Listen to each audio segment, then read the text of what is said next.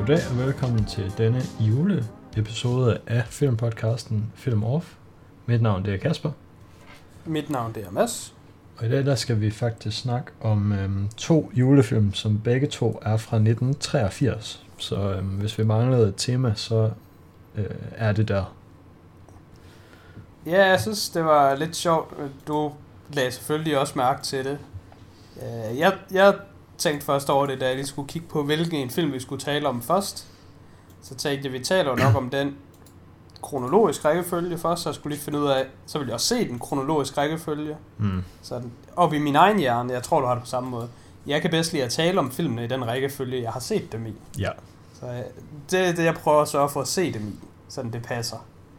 Altså, så var de begge to skulle få 83. Og så valgte jeg bare at se... Jeg, jeg gik ind ikke, jeg gik ikke lige ind og kigge på datoerne, for det er forholdt svært. Og jeg antog, de jo begge to julefilm. Så jeg ved, om ikke de begge to er udkommet en gang i december. Så jeg valgte bare at se A Christmas Story først. Øhm, det gjorde jeg ikke, men vi kan godt Nå. snakke om den først. Det synes jeg er fint. Jeg kan fortælle hvorfor jeg valgte at se den først. Ja. Fordi jeg havde jo set Trading Places inden, og det er min yndlings julefilm of all time, og også bare en af mine yndlingsfilm of all time. Så jeg regnede med, at den er nok bedre end A Christmas Story, så jeg vil hellere gemme det bedste til sidst. Ja, jeg så så dem bare baseret på den ene aften, der synes jeg, jeg havde tid til at se en film på to timer, og den anden aften, der synes jeg, det var bedre at se en film på halvanden. Det er også, altså det er en valid grund. Jeg har ofte bare øh, film i øh, backloggen i forskellige længder, hvor jeg sådan, ah, okay, i dag der har jeg faktisk ret god tid.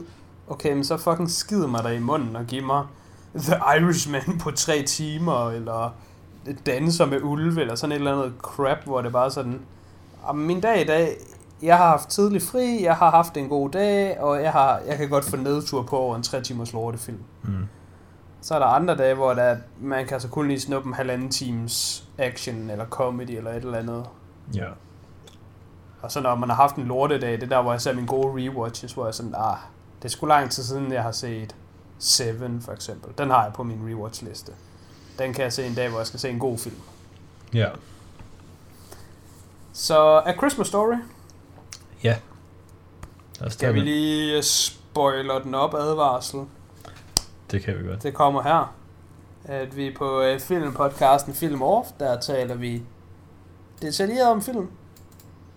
Ja, jeg tror stadigvæk, jeg skal lige have fundet en bedre måde at forklare det på. Jeg siger det her hver gang, for det er jo ikke detaljeret. Var det sporadisk? Var det det, vi talte om? Sporadisk. Sporadisk, ja. Jeg synes, at vi havde talt om det, hvor du også sagde noget andet. Sporadisk. Vi er all over the place. Så der vil helt naturligt forekomme spoilers eller spoilende elementer af filmen. Øh, Ting, og man, hvis man vil, kunne øh, se som spoilers i hvert fald. Ja. Og i øh, dagens episode, der vil jeg sige, i forhold til de to film, A Christmas Story, den vil jeg sige, den er rimelig uh, spoiler-free since 1983. Ja. Øh, men Trading Places, den synes jeg, den har lidt til sig. Men igen, det er jo sådan en Alright. feel-good film, så man kan godt blive spoilet og stadig se filmene og have en næsten 100% perfekt oplevelse. Fordi hvad begge film, og hvad sådan de her genrer har til fælles, vil jeg sige, er, at det er ikke så meget historien, der er i centrum, det er The Journey. Ja. Det er sådan en rigtig The Journey-film. Så med det sagt, vil du så øh, give et resume øh, af The Journey i A Christmas Story? Øhm, jeg kan da godt prøve. Altså, det, det er sådan primære plot i A Christmas Story, det er jo, at øhm, der er den her dreng, øh, hvad fanden hedder han? Ralphie. Han Ralph. går her op til jul og har besluttet sig for, at han sindssygt gerne vil have et luftgevær i julegave. Et rigtig sejt luftgevær. Red Rider. The Red Rider Red Ryder. BB Gun uh, Loading Auto Action 200 Shot BB Gun. Og ved du, hvad den også har? Den har også et kompas. Indbygget kompas. And the thing which tells time. Ja. Lige præcis. Um, Det vil Ralph gerne have. øh, og så er filmen jo sådan set mere eller mindre set fra hans synspunkt, hvor at øhm, der sker lidt forskellige ting øh, i den periode, der leder op til jul. og så slutter den mere eller mindre med øh, juleaften, og vi finder ud af, hvordan det øh, er gået for ham med hans mission om at få den her julegave. Ja. Øhm, Jamen, øh, det var også sådan set jeg, det, jeg vil indkapsle den. Det er... Ja. Jeg synes, øhm, den her film, den har sådan lidt... Øh, øh, den, den prøver lidt på nogle af de der ting, som jeg også øh, tit har snakket om, at jeg synes Pixar-film gør, med at der sådan... Der er en øh, børnehistorie, som er det sådan primære, man ser. Men så er der nogle ting going on, som er sådan lidt sjovere, hvis man ikke er et barn. Og Ja. øhm, det, der var højdepunktet i den her film for mig, øh, kan jeg lige så godt bare fucking get it out of the way, nu kommer det bare lige med det samme. Det var øhm, sådan narration, øh, hvor Ralphie, som en voksen version af Ralphie, han fortæller øh, en masse ting om, hvad der sker. Ja, Øh, og sådan Okay. noget med, hvordan, hvordan børn tænker og sådan noget. ja og det er lidt overraskende. Jeg vil jo sige, at... Øh, jeg kan lige starte med at preface der med at sige, at det her det er ikke min egen holdning. Det her det er bare noget, jeg har sådan hørt hist omkring, og sådan synes virker som om værende sådan generel konsensus. Og det er at bruge øh, at, at bruge narrator som trick i film. Det er lidt en færdig erklæring.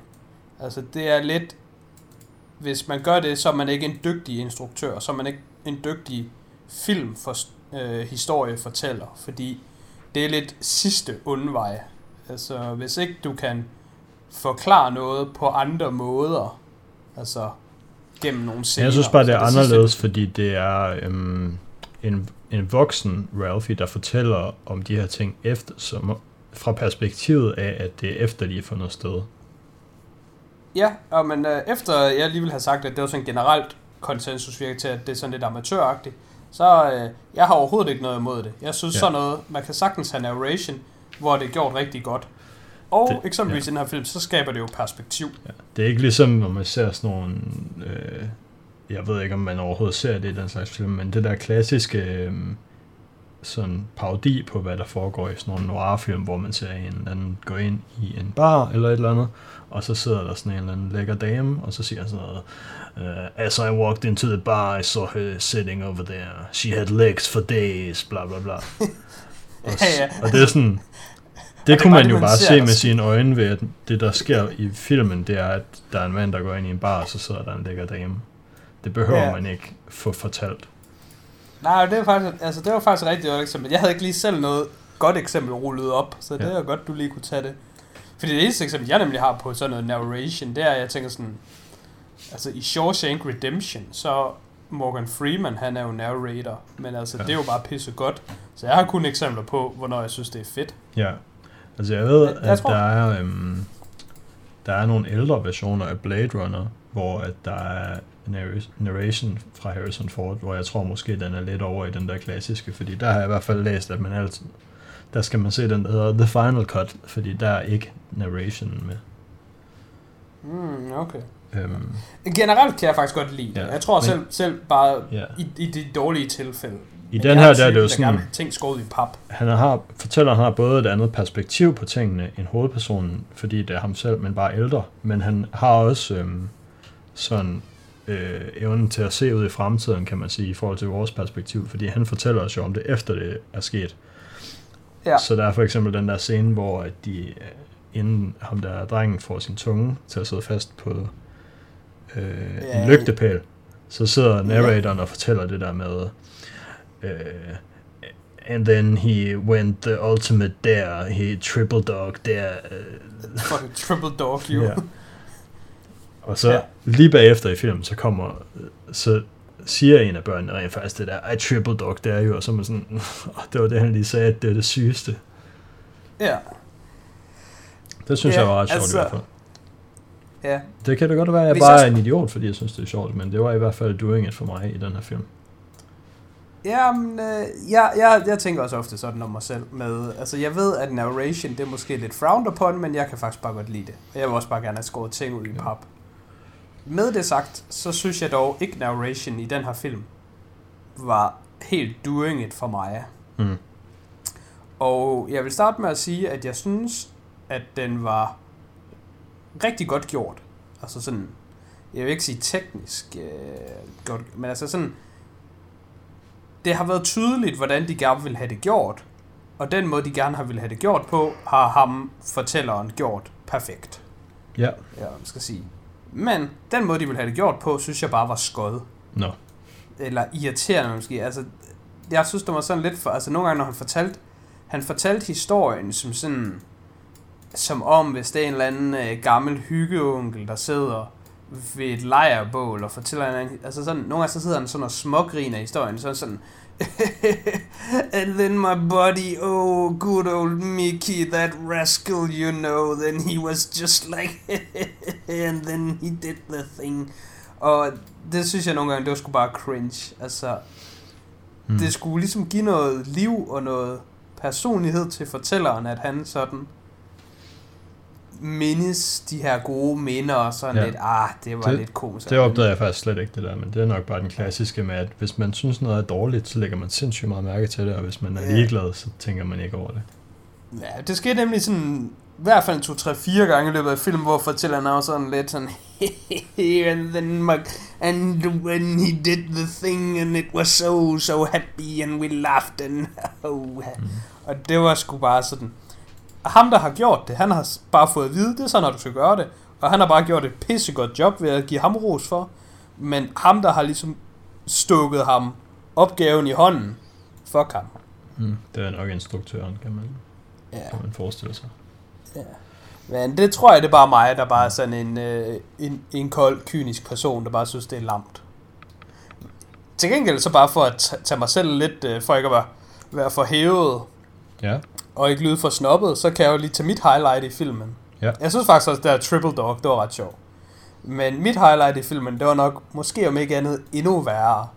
Men der hvor at han, Ralphie, han dagdrømmer om, hvor fedt det kunne bare være, hvis han havde den der øh, luftpistol. Fordi så når der en dag øh, kommer øh, røver efter dem, så bliver hans forældre nok glade for, at de havde købt den til ham. ja. Og så ser man sådan en eller anden illustration af sådan nogle røver, der sådan klatrer ind og over og sådan rundt omkring, og så står han og skyder dem.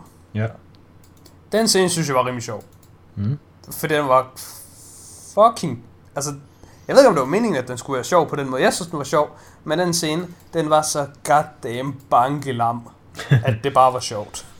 Altså, Og jeg synes var faktisk jo også, det var ret godt lavet. Ja, det var sådan en underlig framerate, og bevægede sig helt underligt og sådan noget. Og så da, Ja, da de var var døde, så havde de sådan nogle krydser lavet af et eller andet underligt over øjnene og sådan noget. Ja, det, ja, altså det var meget tydeligt, at det skulle være åndssvagt. Ja, Men det var den der underlige framerate, de bevægede sig i, der var jeg sådan, wow, det her det så godt nok whack ud, men Mm. mm. på sådan en ret sjov måde. Altså, det kunne jeg faktisk ret godt lide. Øh, Og, og sådan, de sådan, altså, når de kravlede ikke over det der øh, hegn. Det lignede mere, at hvis man havde klippet sådan en, en øh, figur ud af noget papir, og man ligesom sådan løftede det hen over noget papir, øh, et, et hegn. Det var mere sådan, de bevægede sig. en Det så ret sjovt. om man vil. Ja, det er nok det. Nej, en klatrenisse, er det... Er det ikke en bamse? Nej, Eller er de også af papir? klatrenisser er Okay. altid af papir. Okay, godt høre, du er ekspert på det område. Jamen, fair nok. Så er det en klatrenisse, om man vil. Kan selvfølgelig også være, at jeg bare er en proletar, hvor vi en familie kun havde råd til papirklatrenisserne, så hvis man er... Og så spurgte du, far og mor, kan vi ikke godt få en bamse klatrenisse? Og så er de sådan, nej Kasper, De findes ikke. det er jo ikke, det findes jo ikke, så er det jo ikke en klatrenisse. Nu har du ødelagt det igen. Ja. Så er der andet, der også var sådan lidt... Jeg kunne sgu ikke... Altså, det var sgu nok ikke et highlight for filmen, men det var i hvert fald en... En, en, et raised eyebrow i det mindste. Jeg synes ham der, Scott Fargus, Ja, som for, for det første, det, det er et rimelig gasnavn, det vil jeg starte med at sige.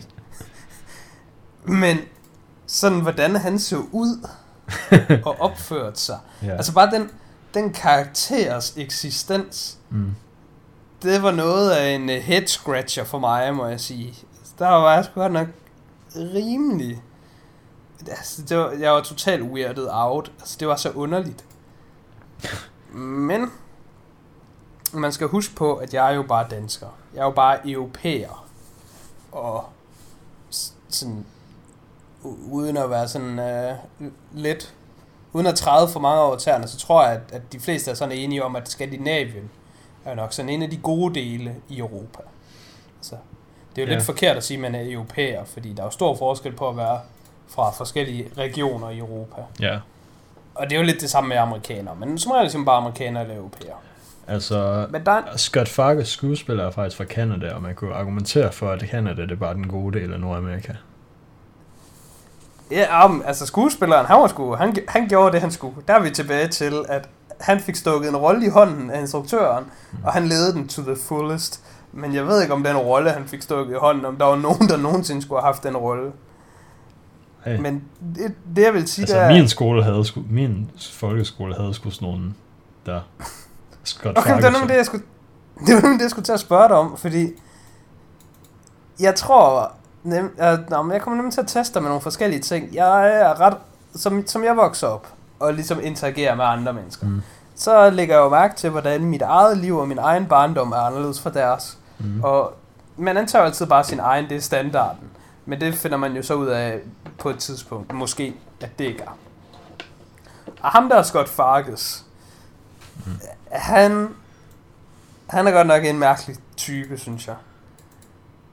Altså, der Men- var sgu nogen i de større klasser, hvor det, sådan det eneste, de lavede om vinteren, det var at stå udenfor og vente på, at der kom nogle små elever ud, og så skulle de fucking bare have vaskere med grus i sneen. Altså, ham vi taler om lige nu, det er ham med bæverhatten. Altså, Scott Fargus, Fordi- det var ham mobberen.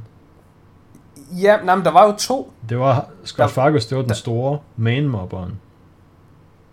Scott Fargus, Ja. det var ham med gule øjne. Ja, Og så kan jeg ikke huske, hvad ham den store hedder. Ham... Nå nej, han var sgu da ikke med der i. Ah, det er en anden julefilm, jeg lige har set. Scott Fargus, det var ham den store. Han havde en undersøgt, der hed et eller andet Grover Dill eller sådan noget. ja, det er rigtigt. Det er rigtigt. Ja, men det var Scott Fargus, ja. Men... Jeg synes bare, det hele var så underligt. Altså, alle scener, de var med i, de var bare så bizarre. For det var også bare sådan noget med... Så stod de et sted hen, og så råbte de bare til de der venner, Hey, come over here. Altså der... Og så... Ja, ja. Så ikke hovedpersonen, det ham først, men en af vennerne, han er sådan, ah, jeg skal lige indenfor, fordi, fordi klokken har ringet, og så løber han indenfor. Så siger de, come over here til en anden. Og så hovedpersonen bliver så sagt, come over til, sådan sådan, ah, jeg skal til team nu, så jeg løber lige ind til team. Og så den fjerde person, han fik ved, hey, come over here. Og så går han bare derover og bare får tæsk. Altså, hvorfor gik han, altså, hvorfor gik han derhen? Er det, jeg sådan undrer mig over. Og de andre kunne jo bare sige nej. ja. Altså, det er jo ikke, det er jo ikke engang sådan, at... Det er jo ikke engang sådan, at, at det, jeg vil synes, der vil give mening, det er, at Scott Fargus, han står lige i en, i en gyde, eller har gemt sig, eller ligger på lur eller andet sted, så kommer de gående forbi, så springer han ud, og så overfalder han dem, og så prøver de at flygte. Men sådan er det ikke. Han står bare et sted, lige midt på vejen. De kan simpelthen få flere hundrede meters afstand, og bliver ved med at gå hen til ham. Så når de er henne ved ham, så siger han, hey, kom lige herover, sådan jeg lige kan slå jer i hovedet. Og så siger han, "Åh, okay, men så går jeg lige derover og slået. Altså, ja burde den, man ikke løbe, den- og så jagter han dem? den del af dynamikken er måske lidt underlig, jo. altså, det synes jeg bare var... Jeg synes, alle scener med ham var fucking underlige. Men, den blev redeemed af, jeg synes ham, der spillede Scott Fargus. Ja. Han var god. Han var god til at ligne en eller anden fucking klods, klodshans, klodsmajor. Bare at se underlig ud. Og det var nok også lidt wardrobe design med den der bæverhat og sådan noget. Men han så godt nok mærkelig ud. På en rigtig sådan sjov måde. Hans øjne er også sådan virkelig tæt på hinanden. Ja, ja, men han var helt fucked. Han var helt fucked, den dreng. Så kan det være nu, hvor jeg, jeg bare er i gang med det overfladiske. Ja, Bare beskrive folks udseende. Så kan være, så det er det eneste, jeg føler, der er mit forhold til skuespillerne i den her film. Jeg har intet forhold til nogen som helst af skuespillerne. Andet end hvordan de så ud. Og hovedpersonen, han var sgu ikke helt doing it for mig, må jeg sige. nej, hvorfor ikke? Jeg forestiller mig, det, det kan jo være helt forkert det her, jeg siger nu, men jeg forestiller mig, at han skulle ligesom være sådan en, en lille sød dreng, man sådan godt kunne lide-agtig. Mm, ja, Og jeg, altså, nu er det også, nu øh, sammenligner jeg ham med Tier 0, børneskuespilleren, så det er selvfølgelig lidt unfair. Men han har jo ikke noget som helst på Macaulay Culkin. Nå. Jeg synes, Macaulay Culkin, han, han er fed i uh, alene i hjemmefilmene. Ja. Og ham her, Ralph, han er sgu bare... Det kan da godt være, ja. Altså, det, han er måske ikke decideret... Fordi han var ikke sådan dårlig dårlig. Men jeg synes ikke...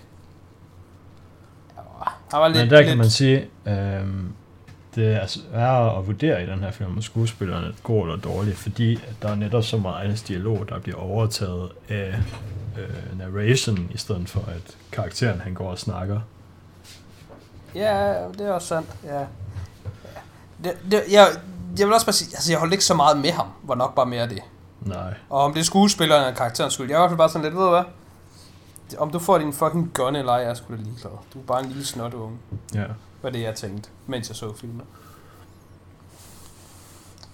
Jeg synes, øhm, hans far var nice. Faren var fin. Og jeg synes, at- men jeg- ham synes jeg også blev gjort bedre af nogle af de sådan beskrivelser, hvor øhm, øh, fortælleren havde snakket om ham. Der når faren han gik ned i kælderen for at skulle ordne et eller andet lort med det der fucking fyr, de havde. Ja, Og så sagde fortælleren sådan noget med, at hans far var sådan ligesom en, en kunstmaler, men hans kunst, det var bandeord og sådan noget. ja. ja der var nogle gange nogle ret gode formuleringer. Ja. Apropos faren, så kan det være, at du, lige, du kan lige få lov til at prøve at forklare mig det her. Der er, der er nogle enkelte ting i begge film, du skal prøve at forklare mig, fordi jeg ikke helt forstår dem. Ja. Og i den her film noget, jeg ikke helt forstod. På et tidspunkt, så får de sendt, faren får sendt sådan en mystery box, Ja. virker det som om. Altså det virker som om, han har været inde på mysterybox.com og lige taget high subscription. Men jeg tror, det er noget, han har vundet for at klare sig godt i de der fucking kryds og tværs, eller sådan noget, han sidder og laver tidligere i filmen. Nå, det er det, han har vundet i. Okay, for det, jeg forstod nemlig ikke, hvor han havde det fra, og så sagde han, I won it, it's an award. Og der tænkte jeg, passer det, det han siger? Altså, har han vundet det? Vundet det for hvad? Altså, jeg, jeg kunne ikke forstå, hver gang han sagde, at han havde vundet det, så tænkte jeg, men for hvad? Men du har sgu nok ret. Han havde nok vundet det... Øh... Han havde nok vundet det i de der kryds og tværser. Okay. Det, det, den kan jeg godt købe. Jeg kunne nemlig bare ikke forstå, hvad, han blev ved med at ævle om, han havde vundet det, og jeg kunne ikke huske, hvad var hans arbejde, eller et eller andet. Altså, var det der, han havde vundet det, eller sådan noget, men det var nok godt, det krydset tværserne. Okay. Så giver det mening. Så giver det mening, at man vinder et eller andet tilfældigt lort, man ikke selv ved, hvad er i. Det var bare fordi, han virkede nemlig selv overrasket over, hvad han fik, og det tænkte jeg, det burde han jo ikke være. Men uh, god forklaring. Så må vi se, om uh, din forklaring den kan være lige så god, når du skal forklare mig noget til næste film. Jamen, det kan også være, at jeg kommer til at forlange forklaringer på ting der. Øhm, Okay, Jamen, det, det skal jeg sørge for, at... Uh, Men altså, det er heller ikke, fordi jeg har så meget mere at snakke om til den her film, faktisk. Jeg synes, øhm, den, på, den, den på overfladen historie, der foregår med, der er den her lortedreng, han vil gerne have det der fucking gevær. Og så sker Og det der lige nogle, øh, nogle A- og B-plot med, så er der lige de der mobber, og så tæsker han en af mobberne, så er der faren, der får det der, den der lampe. Det er sådan ligesom, mm. det er sådan ligesom det. Nu har jeg forklaret alt plottet, der foregår i hele filmen. yes. Der er ikke særlig Jamen, altså- meget going on. Nej, jeg var nemlig ret spændt på, når du skulle give resuméet, fordi det kunne man virkelig kode ned. Man kan kode det ned til at sige, der er en dreng, han vil gerne have, at han får et luftgevær i julegave, og filmen slutter med, at han får det luftgevær i julegave. Ja. Bum. Til det. Øhm. Øh, Så man skal sådan, altså man skal synes, at stemningen er god, og at, at narration tilføjer noget, og sådan generelt de ting, der foregår, er sådan, ja. Man skal synes, de er hyggelige, for at ligesom få Ja. noget ud af den her film. Fordi sådan, Mhm. s- sådan plotmæssigt, så er der sgu ikke særlig meget at komme efter. Nej, altså... Jeg er også ret spændt på, hvor du landede hen i forhold til sådan, hvad du synes om filmen, når du netop ikke kunne lide narration, fordi jeg synes, det var det, der holdt den oven vande. Ja, ja, men inden vi når så langt, så, så er der lige to ting mere, jeg gerne lige vil sådan tale om, for lige at vende tilbage til det der med bare at øh, være europæer vs amerikaner. Ja. Eller måske bare have- en opvokset i Danmark kontra en anden. Men jeg må indrømme her på mine senere år, og jeg tror faktisk ikke, det har noget at gøre med, at jeg er blevet ældre. Jeg tror, det har mere noget at gøre med sådan, for flere år tilbage, så var den generelle sådan, konsensus i Danmark og på internettet og i verden generelt, at USA, det var et godt land. Det var sådan meget normalt godt at kunne lide USA. Man behøvede måske ikke være det sted fanboy, men man kunne godt lide USA. Og jeg vil sige, at jeg er, jeg er meget modsat. Jeg er ret USA-negativ for tiden. Jeg synes, USA er et lorteland, og hver gang der sker et eller andet i USA, så er jeg bare sådan, fuck USA og deres lorte amerikaner-problemer. Jeg giver ikke en fuck. Altså, Ja. nu kan jeg bare lige sammenligne Det- med en film, jeg så på Netflix. En ny Netflix-film fra Sandra Bullock. Mm. Hun er sådan en eller anden de person, og så er der en eller anden, der bliver skudt med en fucking shotgun. Og så er det ikke så godt. Det, det var som barn og sådan noget ting. Ja. Det var et barn, der samlede en shotgun op og skød en anden. Og der tænker jeg bare, alt det her er jeg fuldstændig ligeglad. Fuldstændig ligeglad. USA-problemer, de kan, de kan rende mig. Altså hver gang det skal skue, det er farligt at sige det her. Og på, altså, jeg kan lige preface det med, det er måske lidt overdrevet, end det jeg siger nu. Men hver gang der sker en school shooting i USA, jeg er fucking ligeglad. Altså, jeg ved ikke, hvor mange school shootings der er sket i mit liv, men sindssygt mange. Og tydeligvis er de ligeglade i USA, de gider jo ikke gøre noget ved det. Mm. Så hvis de selv er ligeglade, så er jeg jo også bare ligeglad. Amerikanske problemer, det er sgu bare for amerikanere. Der er faktisk lige blevet Så hver... afværget en school shooting i Nordjylland. Ah, okay. Politiet fandt en, Det- der sådan havde gået og planlagt at lave school shootings i Nordjylland og Østjylland og havde skaffet våben og alt muligt pis. Oh shit. Men han Altså, blev sgu amerikanske problemer, dem skal vi ikke have til Danmark. Nej. Vi skal ikke have dem til Danmark. Der er også um, The Onion, som er sådan, øh, måske ved man, hvad det er, måske ved man, at Rokokoposten er, men det er bare en dansk The Onion, men det er sådan et satiremedie, der bare poster nyheder, der ikke er rigtige. Men hver eneste fucking gang, der er en uh, school shooting i USA, så har de sådan en artikel, som de bare reposter, hvor overskriften det er sådan noget, There was no possible way to prevent this, says the only country in the world where this regularly happens. ja, Jamen, altså det er jo bare så dumt. Hver gang så er de bare sådan, om det kunne vi ikke have gjort noget ved. Altså, hvad, hvad skal vi gøre? Give alle skoleeleverne våben, så de kan forsvare sig selv, eller hvad? Det kan, vi kan jo ikke give skolebørn våben. Eller lave de der evakueringsnogen, de har, hvor sådan deres borer, de kan foldes ind til sådan nogle kuber, hver enkelt elev kan gemme sig i, eller sådan et eller andet. Det er helt vildt ja. underligt. Det er bare sådan, Ja. ja, det, alt det, der foregår i jeres land, det er I selv ude om. Yes.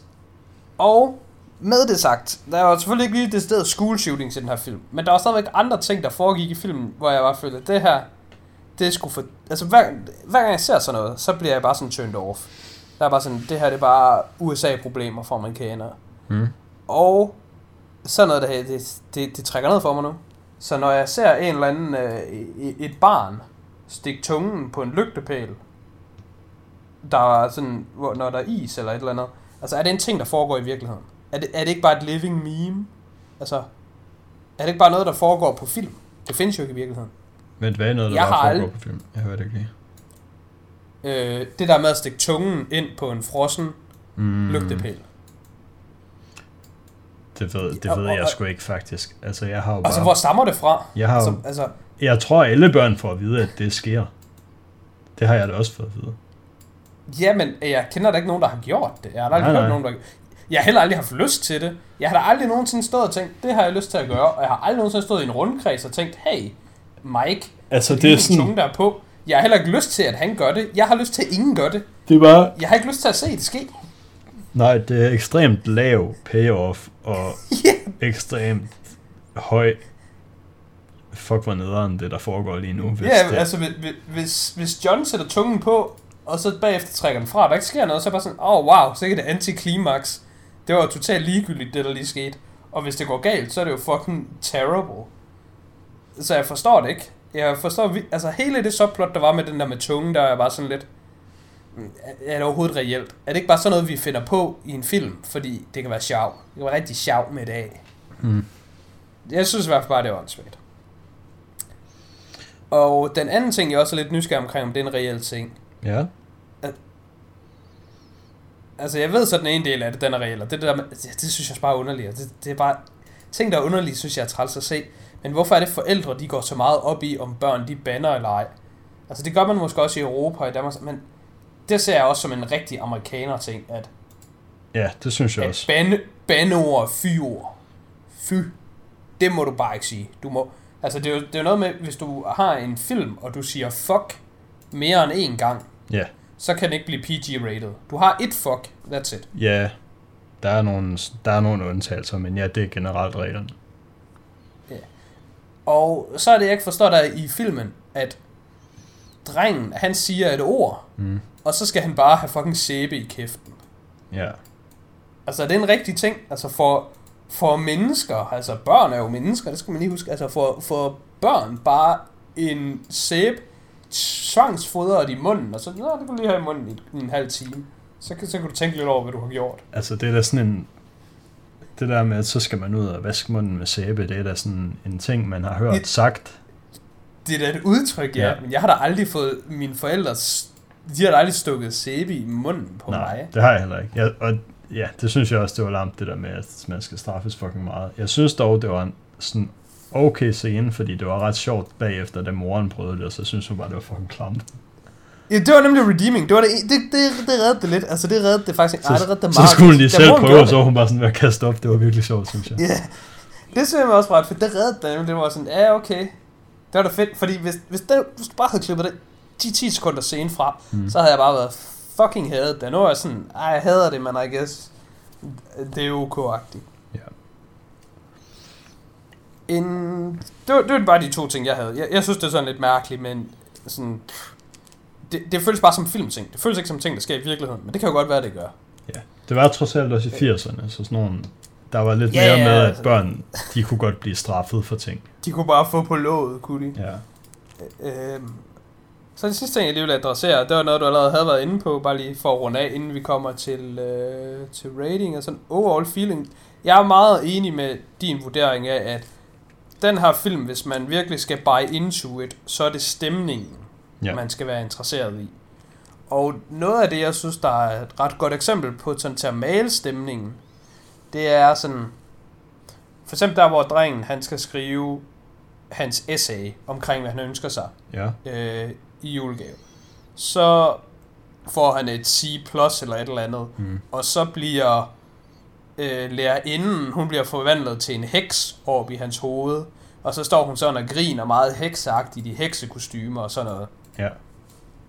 Det er sådan ligesom den level humor, plathed-agtig, den her film ligesom opererer indenfor, føler jeg.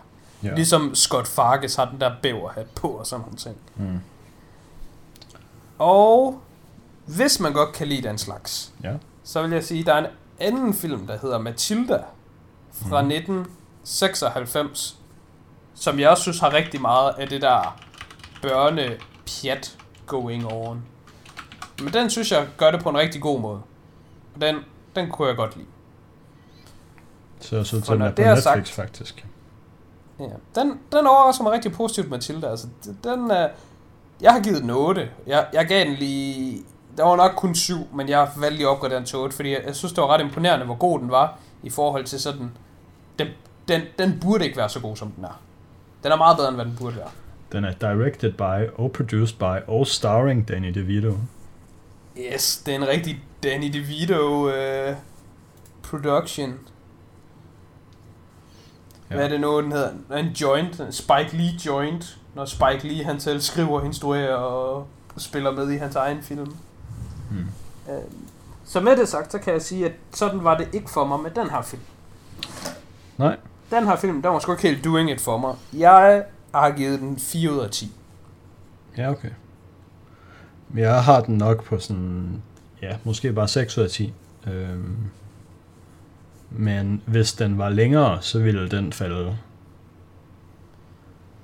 Øhm, Ja, altså en stor redeeming factor, det Ja. kan vi godt blive enige om, det er, at den kun var halvanden time.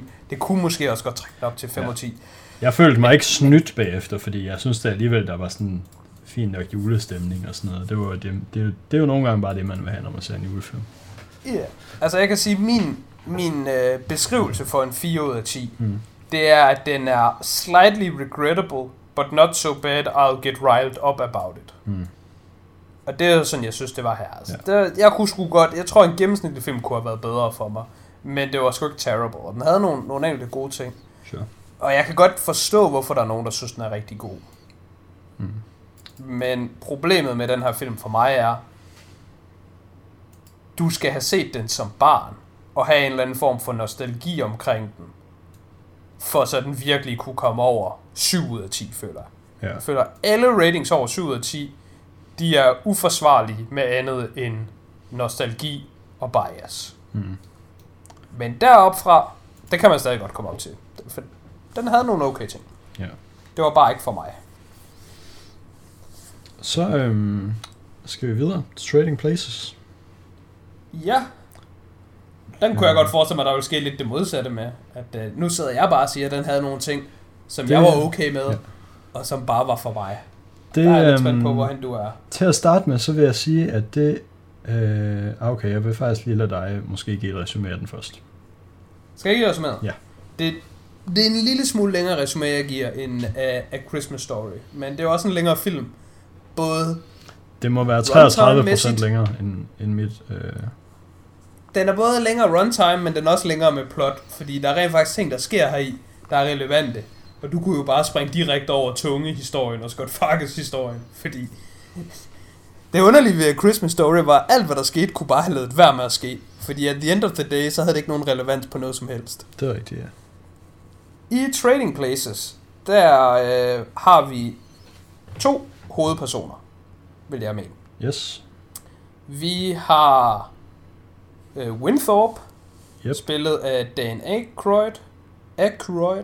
Aykroyd? Aykroyd. Aykroyd. Jeg tror, man bare siger det Aykroyd. Jeg tror ikke, Aykroyd. ikke rigtigt, man siger det første Y. Jamen, jeg vil nemlig også sige Aykroyd, men så så jeg hans navn foran mig, og så begyndte jeg at stamme helt åndssvagt. Mm. Så det er Winthorpe, og så har vi selvfølgelig my man, Billy Ray Valentine af Eddie Murphy. Ja. Og til at starte med, så er øh, Winthorpe, han er en øh, børs, hedder det maler, handler, børsmaler, ja. Øh, for et, øh, et stort firma, og der er han sådan noget højt op, jeg ved sgu ikke, om han er vicepræsident eller... eller øh, Han er, han er CEO, faktisk. Eller CEO, Er han? COO måske. Ja, Det er ham, der styrer Han- virksomheden. yes. Og øh, Eddie Murphy, jeg ved ikke, skal jeg referere til dem efter deres rigtige navn, fordi jeg vil jo sige, kalde Eddie Murphy for Eddie Murphy. Eddie Murphy er Men, fint. har, men Dan Aykroyd vil jeg kalde for Winthorpe. Men han er jo også en stor kendt skuespiller, så det bliver lidt unfair. Så kalder vi ham Dan Aykroyd. Så prøver jeg at gøre det. Og Eddie Murphy, han er øh, en tigger ude på gaden, og han øh, lader endda, som om han er øh, handicappet. Ja. Og så kommer politiet og stopper ham for at tjekke på gaden, for han skal ikke gå og genere folk. Og så mens han er ved at sådan komme lidt væk fra politiet, så går han ind i Dan Aykroyd ved et uheld. Og så Dan Aykroyd laver en stort nummer ud af det, og så tror han bliver røvet, og politiet kommer efter ham og smider ham i fængsel. Og alt det overværer cheferne til Dan Aykroyd. Og The de siger Dukes. så, at de er The Dukes. Og der er den ene, han er bare sådan, yes, Dan Aykroyd, han er bare the man. Vi er pisse glade for at have ham i firmaet. Og den anden, han er sådan, altså ja, han er det god for os, men altså, det kunne alle være, hvis de får de rigtige muligheder. Så de har ligesom øh, et spørgsmål om, som menneske, hvad er det, der danner dig? Er det din genetik, eller er det din øh, miljø? ja. det er nature Så- versus nurture. Yes.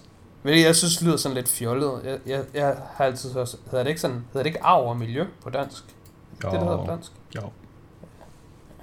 Men øh, det vil de så gerne lige have et vedmål om, så de laver det namesake, som filmen hedder, Trading Places. Mm.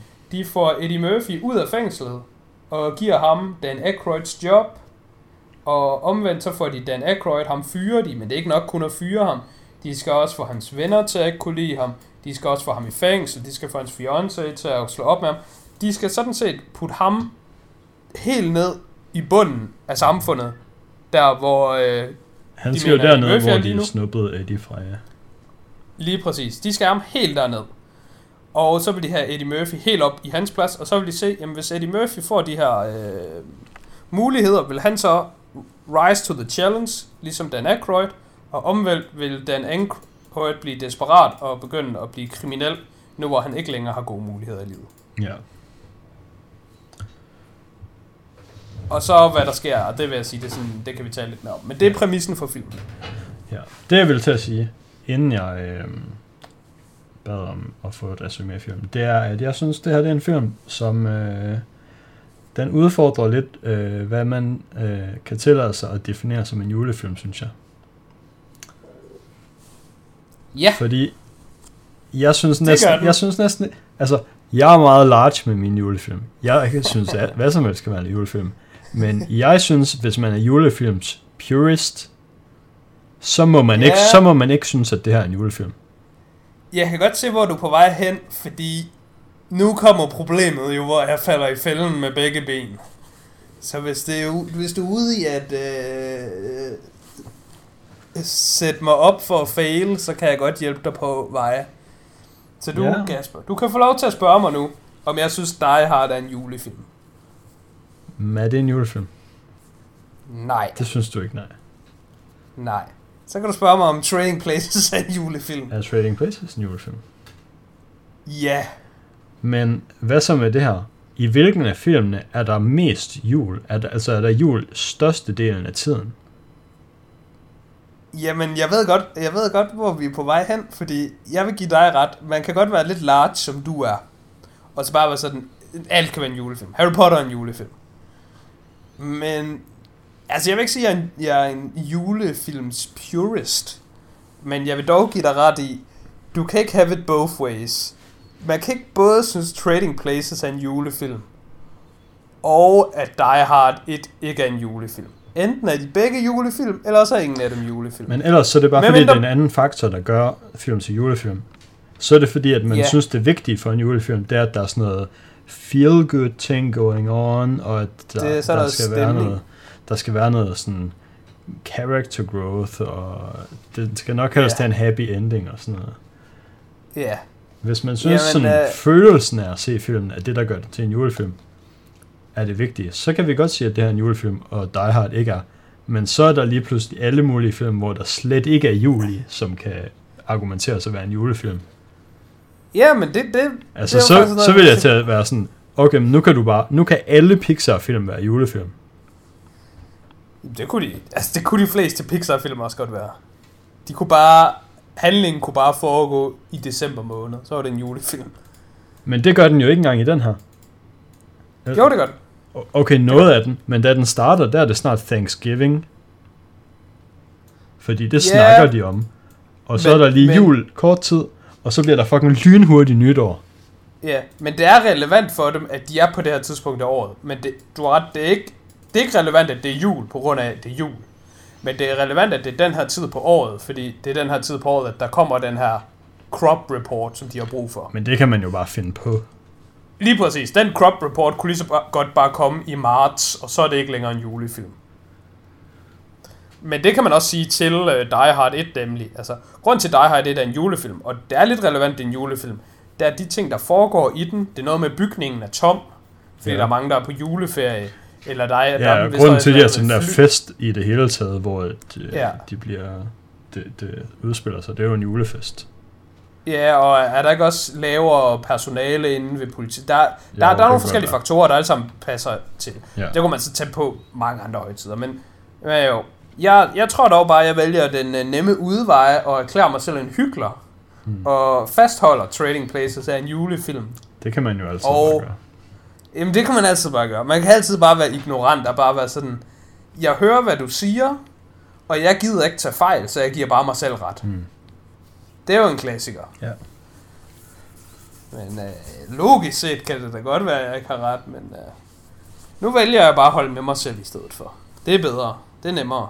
Jeg synes, man selv bestemmer, hvad man synes er en julefilm. Ja, det gør man også. Altså, hvis der er nogen, der siger, at Die Hard er en julefilm, så siger jeg også bare, okay. Det er fint. I don't care. Ja. Øhm. Så er der... Var det det, jeg skulle stå på mål for? Eller er der flere ting? Altså, jeg synes, der er nogle ting i den her film, som... Øh, der skal man virkelig være sådan, ja okay, den er også fra 83.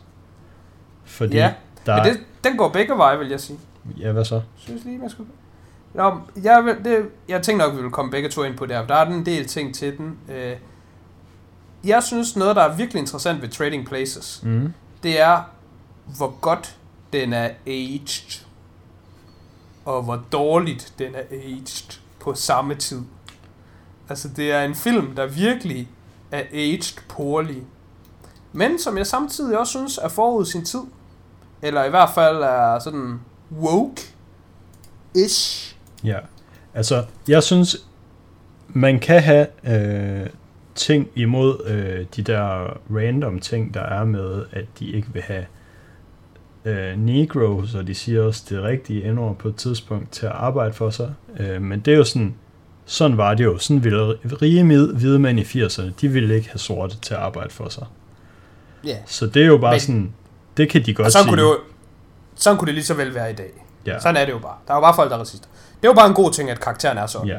Fordi det tilføjer jo endnu mere til, altså, der, og det der, hvor jeg synes, de får ud deres tid, altså det, at det er Eddie Murphy, der er vagabunden, mm. de kunne lige så godt have, at det var Bill Murray, og så er det bare, åh, oh, vi har en hvid mand, mm. og en anden hvid mand, og så bytter vi om på de to hvide mænd.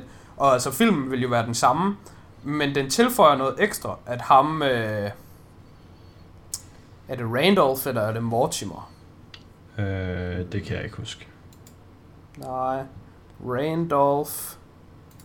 Hvis man Det trykker på er- dem, så kommer der sådan nogle billeder, hvor de er sådan helt unge. Helt unge. Ej, jeg tror, det er Randolph.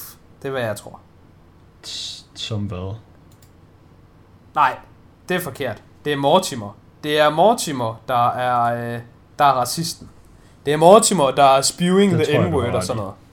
Ja. Um, Og de, det- Der, da de stod på toilettet, der er de begge to sådan, vi skal ikke Nå, have den- sådan en til ja. at arbejde for, sig, for os. Og det synes jeg er rigtig fedt. Det synes jeg er en af de bedste scener i hele filmen, kan jeg bare starte med at sige nu. Mm. Fordi under, under hele vej, der tænker man sådan, ah, Mortimer, han er sgu bare racist guy, der bare spewing the n-word og alt sådan noget. Ja. Men i det mindste, så har man da Randolph, der er sådan lidt... Han ved godt, at der er noget med øh, miljø og med givet lige muligheder og sådan noget. Men til sidst, når det kommer ned til det, så er man bare sådan, ej, jeg gider da heller ikke have ham til at være chefen for vores firma. Hvad tror du om mig? Mm. Så, så selv ham, der du tror, der er the good guy, så viser bare sådan, nej. Ja. Han er også bare et, et svin, i hvert fald efter moderne standarder. Ja. Øhm, så er der... Øhm, ja, så er der også nogle øh, jokes med, øhm, med The Faggots. Og dem Ja. synes jeg, de... Øhm, de har måske age dårligere, eller det ved, de føles mere unødvendige, fordi dem synes jeg ikke, de tilføjer ikke noget til, hvordan ting var dengang. Det var bare sådan, okay, Eddie Murphy, han kommer ind til bilen, i bilen til Randolph og Mortimer, og så er han bare sådan, what are you, a couple of faggots then? Ej, det, det, det er ikke simpelthen ved at give dig ret i. Fordi han kunne jo godt have været købt ud af fængslet af dem, fordi de gerne vil have sex med ham. Han kunne også bare have været en kvinde. Og så, så kunne det bare være det. Altså, han kunne godt mistænke dem for, at nu vil de bare misbruge ham seksuelt. Det kan godt være. Der var, Eller tilbyde ja. ham penge for men det. jeg, jeg, Men jeg tror, du har ret andre steder. ja, der det kommer nok også være, op nogle andre der, gange, jeg kunne bare ikke lige huske Ja. andre eksempler fra filmen. Men lige i det tilfælde synes jeg, det er fair nok, fordi han, han er jo sådan ud, hvad er jeres motivation for det her?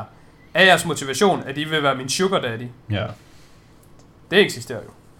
Men der er du ret i, der er sådan nogle øh, scener, og dem synes de er rigtig interessante, fordi jeg så en uh, YouTube-video om, om en, der bare talte om film og øh, sådan Hollywood generelt, og sådan noget, hvor han sagde, at, at i Hollywood, der ved man ikke rigtig, hvad en comedy er længere. Man ved ikke rigtig, hvad er comedy. mm. Og det vil jeg give ham lidt ret i, fordi altså sådan en film her, String Pace, den vil man jo ikke kunne lave i dag, fordi der er så meget af det, hvor, at, jamen, altså, er det comedy, eller er det, er det bare offensive? Altså, man, man kan ikke slippe afsted med sådan noget i dag, på samme måde. Det kan man måske inden for stand-up comedy stadigvæk, men man kan også se, at Dave Chappelle, han er i problemer nogle gange. ja. Jeg ved ikke, om han er i problemer. Der, bliver, der er i hvert fald kritik. Men mindre man er Tarantino, fordi han er åbenbart en white guy, der bare har free pass til at alle karakterer i hans film, siger the n-word konstant. Ja, men jeg tror også... Ja, det ved jeg ikke. Det er igen bare amerikanske problemer. Men, men i, jeg forestiller mig ikke, at the n-word er lige så slem som blackface Nå ja, der er også blackface i den her film. og, og rape, der er også bare straight up. Nå ja, det havde jeg også glemt. Alt det der med aben, det synes jeg også Ja. er rimelig Alt det der med- unødvendigt. det der med aben, altså det, ja, det med aben, det er jo bare unødvendigt. Det med aben, det er jo bare med, for at det er sjovt, at der er en mand, der bliver voldtaget af en gorilla. Yes. Og det er sådan... Altså nu vil jeg jo ikke forsvare det og sige, at jeg synes, det er sjovt, fordi jeg ikke synes, det er sjovt. Jeg er bare ligeglad. Mm. Men nok ligeglad minus. Altså jeg synes, det er lidt plat. Ja.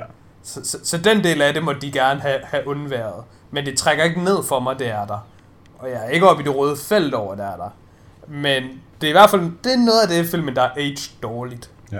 Og jeg er glad for, at du lige bragte begge de der ting op, fordi det var ting, jeg havde tænkt på, mens jeg så den, og så har jeg lige glemt dem nu. og til bare rolig. Bare roligt, det er i mit review, så derfor jeg kan huske det. Jeg så den også sidste år, så jeg har et review fra 6. december 2020, Nå, okay. hvor jeg også skriver, at det her det er den bedste julefilm nogensinde. Hmm. Men øh, du skal selvfølgelig lige se bort fra, at der er øh, blackface scene og gorilla rape jokes. De er måske ikke helt gode. Og at det ikke er en julefilm. Ja, det har jeg så ikke lige tænkt over før nu. Og Det har jeg bare valgt at disregard. Ja. Så det behøver jeg ikke engang tænke over. Um, Øh, Blackface, en grund til, at jeg synes, det ikke er så godt. Det, ja, altså, jeg er sgu ligeglad med Blackface. Det, det ved jeg ikke, om det er farligt at sige sådan noget. Men det er jeg sgu altid ligeglad med. Øh, et tidspunkt, hvor jeg synes, Blackface ikke er i orden, det er, når det bare er dårligt. Altså for eksempel, hvis, hvis du skal have... Lad os sige, du har en karakter i dit, i dit stykke, der er en sort karakter. Og så i stedet for at kaste en sort person, så kaster du en hvid og maler ham sort. Ja. Det er jo dumt, fordi han skal være sort.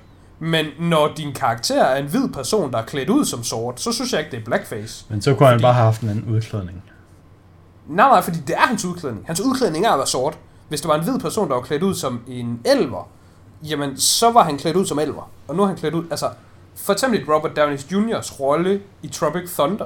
Ja. Den ville ikke virke, hvis det var en sort, der var klædt ud som sort. Nej. På, point, altså det kunne også være en sort, der var som hvid. Eller Men det er sindssygt vigtigt Point. for film. Der er virkelig mange jokes i den film, der afhænger af, at han er en hvid, der er klædt ud som sort. Det er der jo ikke noget af i Trading Places. Nej, men jeg, jeg, jeg, jeg forsvarer det heller ikke i Trading Places. Jeg forsvarer det ikke i Trading Places. I Trading Places forsvarer jeg det netop ikke, fordi der er det bare sådan... Jeg sagde, så sammen er jeg ligeglad generelt. Okay. Men hvis man skulle sådan forsvare det, ja. føler jeg, at det kan man godt, så kan man forsvare det i Tropic Thunder. Ja, for Men sure. i Trading Places er det bare dårligt af flere grunde. Ja. Jeg føler så heller ikke, at der er blackface af comedic effekt. Det kan godt være, at der er nogen, der synes, det er sjovt. Så det ved jeg ikke. Jeg synes ikke, det er sjovt. Nej, men det er også derfor, jeg mener, at han kunne sindssygt nemt bare have haft en anden udklædning i den her film. Ja, men det havde også gjort det bedre. Jeg synes, det trækker decideret ned, at han er blackface. Ikke fordi blackface trækker ned for mig. Men, Men bare fordi- det, ja, det er en dårlig Man kan bare- udklædning. Ja, man kan jo bare se det i ham. Mm. Og han burde slet ikke engang være der, for at Ja. gøre det endnu mere sådan værre. Altså, der, der hvor de er i gang med at stjæle og bytte om på de der øh, briefcases, Ja. Winthorpe be- behøver ikke være en del af det. Altså, jeg ved godt, det er ham, der... De stjæler den, og så skal han få den, og så skal de aflevere den tilbage, men det kunne lige så godt have været Eddie Murphy. Men hvis endelig han skulle have været derind, han kunne jo blive genkendt af, af Clarence Beeks, ja. Så han skulle have været klædt ud som gorilla i stedet for, eller haft en, han skulle have haft en maske på, der ikke var genkendelig. Ja. Jamen, Eller jeg så synes, skulle han have haft... det er bare, der, der er flere ting, øh, kommer jeg også til at komme ind på i den her film, som bare sådan slet ikke giver mening. Der er, der er både det der med, at hvorfor har han den der dårlige udklædning, og så i samme scene, så er det jo sindssygt fucking obvious, at øh, hende, der påstår, hun er svensker, hun har en fake tysk accent, og har tysk tøj på. Ja, men det, altså det, det, det er jo trods alt noget, de prøver at gøre sjovt. Jeg synes så heller ikke, det er sjovt. Men altså, de siger jo, Nå, du er fra Schweiz. Og så siger hun, nej, jeg er fra Sverige. Så Ja. sådan, nej, du er fra Schweiz. Og så sådan, ej, det er jeg altså ikke. Okay, men så er du ikke fra Schweiz, I guess. Det er jo bare sådan en... Altså- Det er jo bare en, en, en klassisk amerikaner er uneducated og ved ikke, hvor landet ligger joke. Det er sådan, okay, f- Ja, fedt nå. for jer, I ved bare ikke. I kan bare ikke Og geografi. det tror jeg jo, ja, det tror jeg var meningen, at, at, at det skulle være en joke, der er sikkert er nogen, der synes, der er sjove. Jeg synes heller ikke, det var sjovt, men altså... Jeg, jeg var fan af hendes kostyme, kunne jeg da godt lige indskyde. Nå ja, men altså, hun kunne bare have sagt, hun var tysker. Nå, men altså, det er jo hende, the joke is on. The joke is on, at ah, hun er en dum blondine. Eller måske bare en dum kvinde. Men den Jeg er, tror, det er det, der men er joken er jo også på, øh, fucking Clarence, fordi han ikke Clarence? bare med det samme er sådan, hvad fanden er det, du har gang i? Du er jo ikke svensker. Nå, men, ja, der vil jeg nok sige, hvis jeg, hvis jeg sidder ombord på et tog, og der kommer sådan en eller anden ind, og der er to fremmede ved siden af mig, der står og taler, så tror jeg heller ikke, jeg har tænkt mig at blande mig, så tænker jeg bare, fuck nogle idioter, og så passer jeg mig selv. Lidt Mm. ligesom Clarence Beeks, altså jeg behøver ikke, han behøver ikke sådan intervene og sige, jo, du skulle da ikke svensker. Det kan godt være. Ja, altså den, den scene er klart en af sådan filmens svage punkter, Ja. vil, vil jeg give det. Men jeg synes til gengæld også, at den scene den bliver reddet lidt ved, jeg synes Eddie Murphys kostyme, og sådan hans karakter i den scene er fucking sjov. Så der, Ja. hvor han sidder med den der ting og pisker, altså, han sidder jo efter fluer væk. Der er jo ikke nogen fluer, Nej. men altså, det er jo det, man gør nede på savannen. Altså, så sidder og råber Altså de der er der også ting. sådan, den føler jeg også, at jeg burde synes er racistisk, men det er jo bare en sort mand, der er en anden sort, så kan, kan man overhovedet påstå, at det er det, men det føler jeg, at den er. Det er sådan, jeg Ja, sidder men og ser altså- den, og så er jeg sådan, jeg føler, at jeg ser noget racistisk nu. Nå, det er jo, det er jo cultural appropriation måske, er det, er det, det hedder. Og, og, og han er jo ikke etnisk etiopier, eller Nej. Native etiopier, eller hvad det nu er. Så det er jo cultural appropriation, ja. bare fordi man ikke kan skille det. Ja. Altså hvis, hvis en asiatisk person gør grin med en anden asiatisk person, så er det jo ikke okay, bare fordi de er fælles asiater. Nej, men, Men men alt omvendt sådan så er jeg bare hvid, så jeg må ikke være, jeg må ikke være racism police. Nej, nej, jeg er også fuldstændig ligeglad. Jeg synes bare, det er sjovt. Og jeg synes især den der, hvordan han er omkring beef jerky. Hvor han bare sådan mm. midt i det hele bare råber, beef jerky time. Som om det er en ting. Som om, oh, would you look at the time? It's beef or jerky o'clock. Ja. Jeg synes, han gør meget for at redde scenen. Mm. Og ham, uh, butleren, der er klædt ud som en præst og bare sidder og drikker. Butleren er god. Det er også lidt sjovt. Ja. Så, øh, fordi hvis og der er noget, man altså også, fucking gerne må gøre grin med, så er det religiøse. Det må man rigtig gerne gøre grin med. Så det, det kan jeg sgu godt lide. Så jeg tror bare, at, at det er mere, vi lægger mærke til det ved kvinden, men altså, de gør det jo hele vejen igennem. Altså, Eddie Murphy sidder og vifter fluer væk, der ikke er der. Og øh, præsten, han sidder og drikker, hvilket han jo heller ikke skal. Og så hun er bare byttet om på Sverige Ja. og Schweiz. Øhm, noget helt andet, øh, som ikke er i den der scene, det er, det er der, da de er byttet, Ja, så synes jeg ikke, at altså, det giver mening, fordi ellers så føler jeg slet ikke, at filmen virker. Men, ja eller også så filmen meget lang. men Hvis din kritik af tingene går lidt for willy-nilly, så giver jeg dig ret. jeg synes ikke, Eddie Murphy bare skal kunne Dan Aykroyds job. Nej, altså det er jeg også sådan tilbøjelig til at være enig i. Men det man jo kan sige, det er, hvad er Dan Aykroyds job? Og jeg vil jo, hvis man koger det ned til en, til en kort forklaring, så er hans job derover at have ret. Hans job der er at tage beslutninger, og at hans beslutninger en stor del af tiden er at have ret. Hvis du er øh, aktiemælger, så dit job handler om at tage beslutninger og have ret. Så er der selvfølgelig marked, der er meget markedsresearch og erfaring og forståelse og Ja, sådan noget altså det, det. det er selvfølgelig ikke sådan et teknisk job, så det er ikke sådan, her nu skal du gøre den her ting, der er svær. Det er bare sådan, Nå, altså, altså, at the end of the day, så kan du godt få en million i løn om året, og dit eneste job der er møde ind på kontoret, og så viser de dig en aktie, og så spørger de, Kasper, den her, hvad stiger eller falder den i dag? Og så siger du det, og det kan være, du tager fejl i dag, det kan være, du har ret i morgen. Ja. Hvis du i gennemsnit har ret flere gange, du tager fejl, så er du din, din løn værd.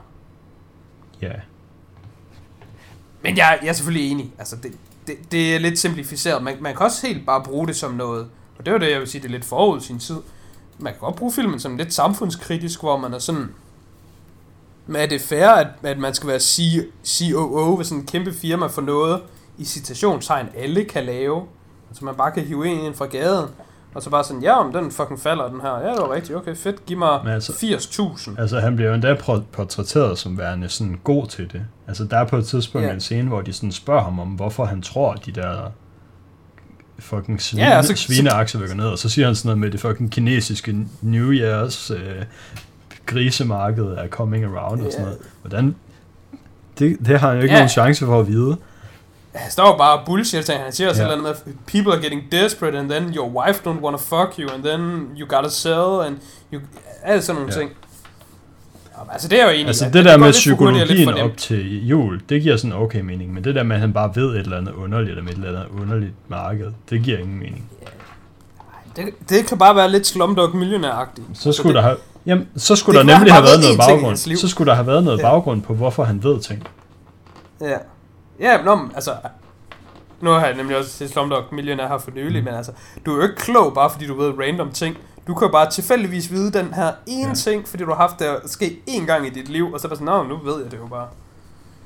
Men, Men altså, de kunne også, bare de kunne have startet kan- Eddie Mur- præsentationen med Eddie Murphys karakter med at føre et eller andet at vide med, at øh, han har faktisk gået på et eller andet universitet og er sådan ret klog, men nu er der ikke nogen, der vil høre ham, fordi han er sort, og derfor tækker han.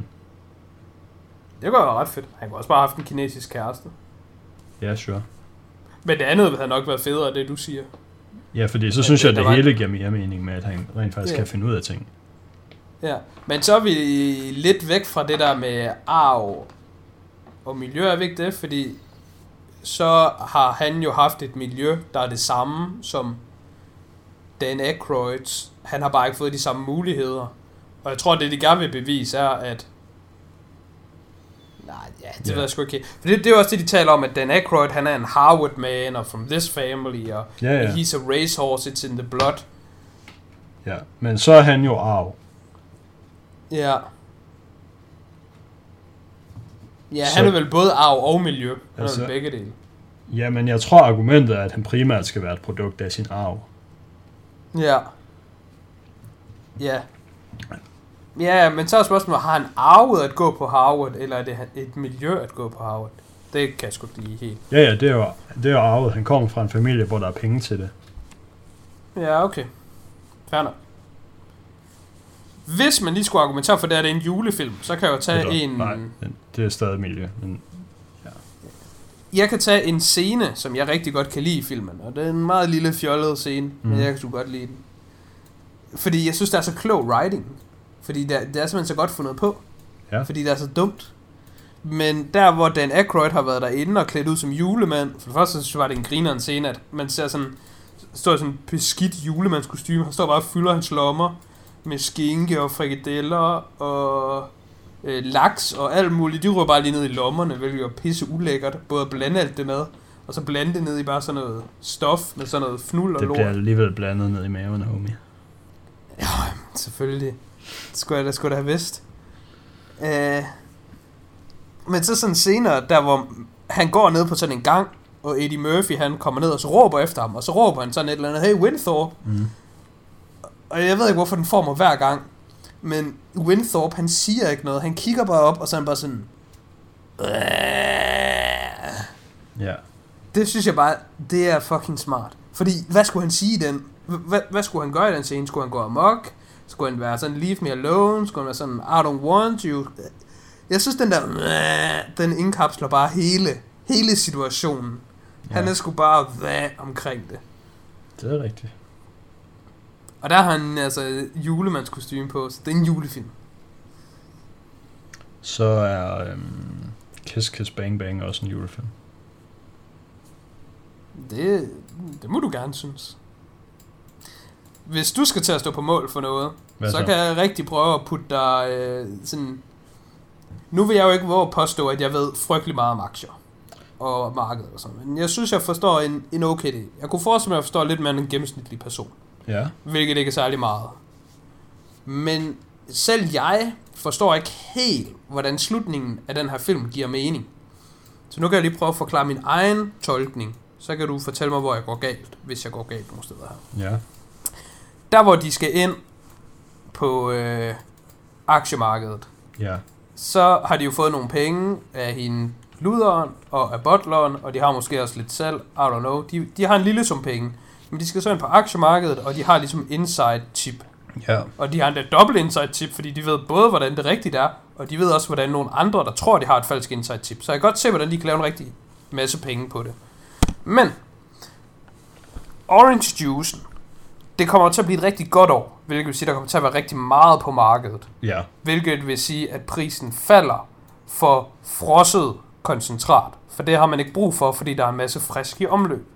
Ja. Så derfor bliver koncentrat prisen, den falder. Ja. Fordi der ikke er efterspørgsel. Mm. Alt det giver mening. The Dukes, de tror, det bliver et dårligt år, så derfor vil de bare købe det hele af frossen, fordi hvis det er et dårligt år, så har de alt det frosne. Ja. Men hvordan capitaliser de på det? Altså, Mm. øh, Dan Aykroyd og Eddie Murphy. Fordi de har jo ikke nogen aktier selv til at starte med. Så når de kommer ind, de skal jo sælge en masse orange juice stocks. Men køber, de er køber de ikke bare alle dem, folk sælger? Eller hvad? Nej, I, nej det, det i, gør de nemlig I ikke. starten, de bare hvad vil folk gerne? Det, der sker i starten, Ja. det er, at øh, Dukes and Dukes mand, han får at vide, du skal bare købe alt det, du overhovedet kan komme i nærheden af. Ja. Så så snart klokken ringer, så går han ind, så køber han bare. Og den står i 100 til. Jeg køber det hele til 100. Så er den 102. Jeg køber alt til 102. Og så bliver han bare ved, og så er der folk, der ligesom pejler ind. Og så bliver han bare ved med at stige fra 100 og hele vejen op til 150. Ja. Og når først den rammer 150, Ja. så er det Dan Aykroyd og Eddie Murphy siger, vi sælger en masse. ja. Eller hvad? Altså, hvad gør de der? Det kan Og godt være, sælger at de en masse. de, det kan jo godt være, at de siger, at de sælger ved, at de bare... Men altså, så har de Altså, slet de- ikke brug for startkapitalen. Det kan jo godt være, at de bare siger, at de sælger. Vil bare love, vi leverer det her til jer. Altså, det er bare sådan... Jamen, Er det det, der hedder short? Er det det, de gør? Eller er det den anden vej Ja, rundt, hvor der er short, man... short det er øh, jo at bet på, at en aktie går ned. Så det, de, de better på, at en aktie går ned ved, at på det tidspunkt, der siger de ud i rummet, hvis man vil have orange juice ved os, så sælger vi uendelige mængder af det til 142 dollars. Ja, Så er der en masse, der siger, okay, det vil vi fandme gerne det vil vi gerne. Så de underskriver 149. en kontrakt på dem, Ja, med dem med, okay, på et eller andet tidspunkt senere i år, så skal I levere det her orange juice til os til den her pris, vi har aftalt. ja. Så kommer crop reporten, reporten ud, og så fucking plummeter prisen. Yes. Og så når prisen er gået i basically i 0, så kan de bare købe Ja, dem, de mangler til Ja. at dække ja, eller, det, eller som pri, de, ja. prisen, den, den, den bliver så låst på de der 30. ja. Så kan de bare købe Så det- alle dem til 30, som de har lovet væk tidligere Ja. til 150. Ja. Det var nemlig også sådan, jeg forstod det. Men jeg synes bare ikke, det var sådan super tydeligt. Nej. Og det er den eneste måde, det kan give mening på. Men så havde de jo bare heller ikke helt brug for pengene. Jo, og, dem har de selvfølgelig brug for til sidst til at købe øh, af de andre, når prisen er lav, til at dække dem, Ja. som de har solgt. Ja. Det var så den ene del af det, rent det teoretiske. Så den anden del af det, det er rent praktisk, hvordan det foregår. Altså, den Altså måde, det der med, at der bare er en kæmpe klump af mennesker, der står og råber, det virker fucking whack. Ja. Er det, ikke, er det ikke bare... Det må det være straight up wrong. Er det ikke forkert? Jeg forestiller mig også, det er sådan lidt noget film noget. Ja. Jeg, jeg kan indrømme, nu klassisk, den her, den har en af os næsten altid. Jeg havde tænkt mig faktisk at undersøge det. Hvordan aktiemarkedet rent faktisk fungerer. Altså om der er noget om det der. Men Uh, det... Research, get kom- kom jeg lidt fra. fuck out. Men jeg tænkte altså, at det kan jo ikke give mening. Altså det, det er jo bare... Det er jo bare den måde, de gør det på. Altså, mm. Mm. det kan jo ikke fungere. Så, så, sådan er det jo bare ikke. Men omvendt, så synes jeg også bare, at jeg har set det på den måde i en del film. Så er vi tilbage til, at det er ligesom det, der også var min kritik til Christmas Story med, at det her bare ting, man bare gør i film, fordi det er etableret, at det sker i film. Men altså, det sker jo ikke i virkeligheden. Mm. Så Ja. I don't know. Det, det må jeg sige, det trak en lille smule ned for mig, det der aktiemarked. Det gjorde det også sidste gang, jeg så filmen, men igen der så den i dag, der var sådan lidt, ah, hvad fuck er det, der foregår her, agtigt. Ja. Men øhm, jeg tror ikke rigtigt, jeg havde mere i hvert fald. Som jeg lige havde Nej. tænkt på, at jeg gerne vil snakke om. Er der noget, du Nå, synes, vi ting, ikke øh, er kommet over? Ja, ja, altså vi er jo, vi er jo mænd, Kasper. Vi er jo øh, unge, heteroseksuelle mænd. Så det ville da være en skam ikke at anerkende, at der var nogle utrolig flotte bryster med i filmen. Det synes jeg. Der er Det synes jeg godt, man kan anerkende. bryster ude i Der tid var- og utid. Og der var op til flere sæt bryster, og nogle af dem, de var meget pæne. Mm. Og det vil jeg jo bare lige sige, jeg synes, det er interessant, når man ser film fra 83. Altså, det, det er jo en familiefilm, det her. Altså, det er selvfølgelig måske ikke lige en familiefilm i samme aldersgruppe som øh, A Christmas Story, men hvis A Christmas Story er for 8 år, så føler jeg, at den her den er for sådan, I don't know, 12 plus og sådan noget. Altså. Ja. der, der er en familiefilm, man kan se med sådan ikke voksne børn. Så synes jeg bare, det er rart at se sådan, være casual omkring, altså kroppen. Altså, jeg er rimelig meget på hashtag free the nipple. Altså, det, Den er rated øhm, 15 plus for okay. både sex and nudity og violence and gore. Ja, er der noget gore? Er der nogen, der bliver skudt? Og profanity. Nej, der er a few fist fights, og så er der a man holds another man at gunpoint and threatens to shoot him. Mm. Det er rigtigt. Men jeg vil i hvert fald bare sige, øh, altså selvfølgelig så skal man ikke gå med sin kønsdele øh, ude frem offentligt, og man skal ikke, altså det er måske lige et skridt for langt frem, men jeg synes, at det er sådan lidt fjollet, hvor meget kvinders bryster bliver seksualiseret. Altså, du kan jo, der og din kæreste kan jo bare gå på stranden, og du kan jo bare gå i bar kasse, Mm. og så er det hele bare i orden. Ja. Men altså, hvis hun gør det, så er people losing their mind. Måske ikke lige Men på folk- stranden i Danmark. Nej, det kan godt være. Men altså, grunden til, at folk er losing their mind, er jo bare fordi, det er det, du får at vide. Du får at vide, du skal være losing. Du er losing your mind, fordi det er det, du får at vide, du skal være, og fordi det er sjældent. Men hvis alle bare gjorde det hver gang, så ville det ikke være sjældent. Så var folk ikke losing their mind. Mm. Så jeg synes bare, det er interessant at se, at i 83, der var det sådan her, og så skulle man tro, at det var progresseret mere den rigtige vej. Men det er jo desværre bare sket det samme som i A Christmas Story, hvor du får sæbe i munden, hvis du siger et fyord. Yes. Så det, det er gået den forkerte vej, synes jeg. Yep. Og så kan jeg også lige give skud til, du ved jo godt det her, det ved nogen trofast lytter også, men jeg kan rigtig godt lide Eddie Murphy. Han er en af mine yndlingsskuespillere of all time. Mm. Og jeg synes Trading Places er den bedste Eddie Murphy film. Det er ikke den bedste film Eddie Murphy er med i. Det synes jeg så tilfældigvis også der. Men det er, det, det er den film, hvor jeg synes Eddie Murphy er allerbedst i. Og det trækker godt nok også meget op for mig. Altså, der er jeg lidt nysgerrig, hvad, hvad, hvad du synes Eddie Murphy, om Eddie Murphy i den her film. Øhm, altså, jeg synes, at Eddie Murphy han er god i den her film. Øh, Altså- Jeg vil sige, det her det er performance of a lifetime. Altså, det er den helt rigtige karakter. Og altså, han har alt, hvad der er godt. Han har både humoren, men også, at det går godt, men det går også... Altså, jeg synes virkelig, det er en perfekt rolle for ham, og han gør det perfekt deri. mm. Det er, så det trækker meget op for mig. Og så er det en film, jeg så, jeg ved ikke, dengang jeg selv var 10, 12, I don't know, og jeg har set, det er en film, jeg har set mange gange. Jeg så den sidste år til december, jeg ser den ikke hver jul, men de sidste 10 år har jeg da nok set den fem af årene op til jul. Så Ja. Det vil jeg bare lige preface med, jeg er både biased med Eddie Murphy og med den her film. Og jeg kan selvfølgelig kun give den ikke bare 10 ud af 10, men jeg tror sågar, vi er på, vi er sgu nok på 12 ud af 10. Mm. For reference, så er det også det, jeg har givet Inception af en 12 ud af 10 film. Ja. Jeg har den på sådan... Øh, måske 7, 7,5.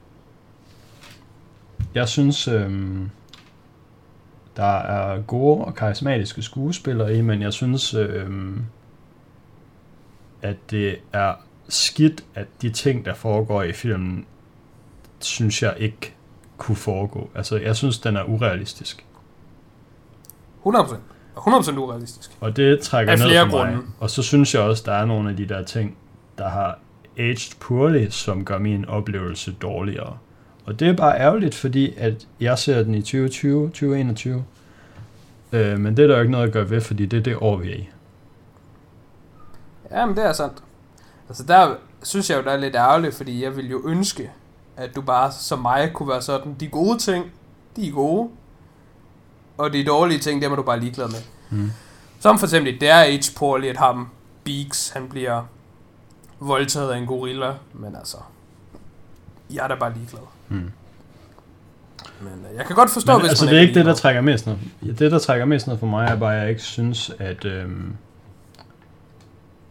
jeg synes ikke, historien giver mening. Altså, jeg synes ikke, at...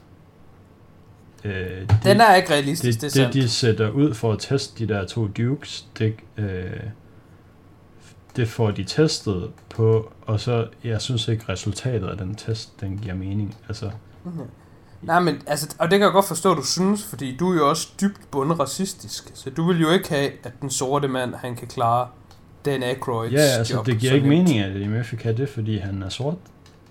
Ja, og, og det var bare det, jeg ville have dig til at indrømme. Jeg kan faktisk se, at han der har givet den 13 ud af 10. Så så har jeg den på niveau med The Gentleman, Promising Young Women, og Parasite, og Ringenes Herre, og The Dark Knight, og Truman Show. Og det må jeg indrømme, det har jeg dog ikke. Mm. Så jeg sætter den lige ned til 12. Jeg synes også, øh, Jeg fik nok også nævnt en del forskellige film der, hvor du tænkte sådan, hvad, der var nogle film, jeg ikke synes hørte til i samme øh, kategori der, ja. De- de, kan, de kan få den rating, jeg har lyst til, bare ikke den samme. Nej, Ej, det er måske det er måske også lidt... det er rigtigt. noget Du må gerne have Promising Young Woman på 13. Det må du fandme selv om, men så skal ringes her altså op. Ja, det tænkte jeg nok, du ville synes, men øh, det, det sker sgu ikke. Ah, Promising Young Women, den, den kan blive liggende lige der, hvor den ligger. Alright. Den var godt nok god. Jeg har ikke øh, mere at skulle have sagt. Nej, der har jeg heller ikke Til- to til Ikke andet end... Øh, ikke andet end ærgerligt. Jeg havde håbet på, at du kunne snige det op på en 8, og det havde været min egen... Ikke forventning, men forhåbning om, at øh, den godt lige, godt lige have tippet over. Ja. Men øh, Altså, jeg har den nu sådan en 7,5, så det kan da godt være, at jeg ender med at trykke 8, når jeg skal teste den ind. Men øh, hvis nu det havde været, hvis nu det havde været Bill Murray, der havde været tiggeren i stedet for, så havde det bare været to hvide mænd. Så kunne det være, at du havde... jeg synes havde- faktisk, ham der, var der mere var, appetitlig. jeg synes ham der, der var gorillaen inde i toget, han lignede Bill Murray. Ja, det synes jeg nemlig også.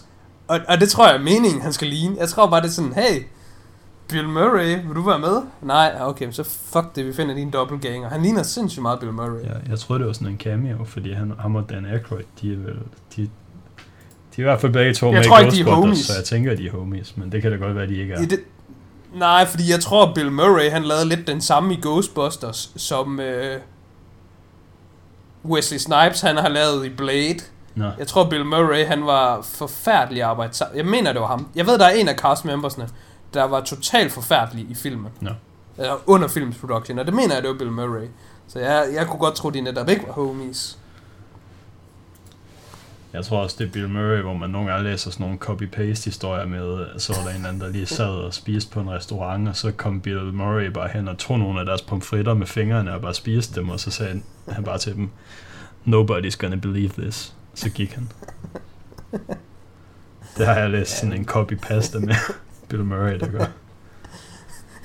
det, det er sgu nok, altså, han har også lidt et ry for at være sådan et asshole, men somehow et lovable asshole. Jeg har aldrig kunne lide Bill Murray. Jeg har ikke set, jeg tror ikke, jeg har set den eneste af, hans film, ud over Groundhog Day, som jeg synes er god. Groundhog Day er god, alt andet Bill Murray, det er Ja. jeg sgu ikke about. Og jeg synes også bare, han trækker ned. Og med det sagt, så glæder jeg mig selvfølgelig til The French Dispatch kommer. Hvilket, ja, Glæder dig. jeg er så underlig. Jeg glæder mig. Jeg er så underlig. Fordi jeg hader Wes Anderson film og alt muligt, men jeg ser dem hver gang. Du kan, du kan selvfølgelig glæde dig, fordi så når den kommer, og du ser den, og du ikke synes, den er god, så kan du være sådan, hvad så? Jeg havde fucking ret. Jeg har sagt hele tiden, at Wes Anderson er lort, og jeg fik ret, var. Jamen, jeg ved, det er det, der kommer til at ske. Men jeg skal bare se den, så snart jeg kan alligevel. Men det er fordi Wes Anderson, han, han får bare altid alle mulige skuespillere med. Ja. Og altså, jeg kan godt lide mange af de skuespillere, der skal være med i, i den film. Men Ja. altså, der er fucking Owen Wilson, Edward Norton, Willem Dafoe, Adrian Brody. De er bare alle sammen inde der. Christo- Ja. Christoph Waltz. Mm, Jeffrey Wright. Ja, der, er- altså, det er altid et kæmpestort cast med virkelig mange stjerner. Men Ja. det er sikkert en lorte Wes Anderson film. Øhm, der står at den kommer i to- 2021, men det begynder den der for svært ved at nå. Men øh, Ja. det øhm, kan jo lige segway os over i øhm, det, vi skal slutte Ja, af med. den. Det er, hvad vi skal have i Ja. næste episode. Og øh, det, vi har besluttet os for, det er, at de næste to episoder, de sidste to episoder i år, de kommer til at være øhm, vores top 10 liste for 2021. Så næste uge, der tager vi de nederste fem af vores top 10. Ja, fra, fra 10 til 6, om man vil. Yes. Så kan vi lige trække spændingen lidt ud. Øhm. Så må vi også se, om vi har så meget overlap, som vi har haft tidligere år.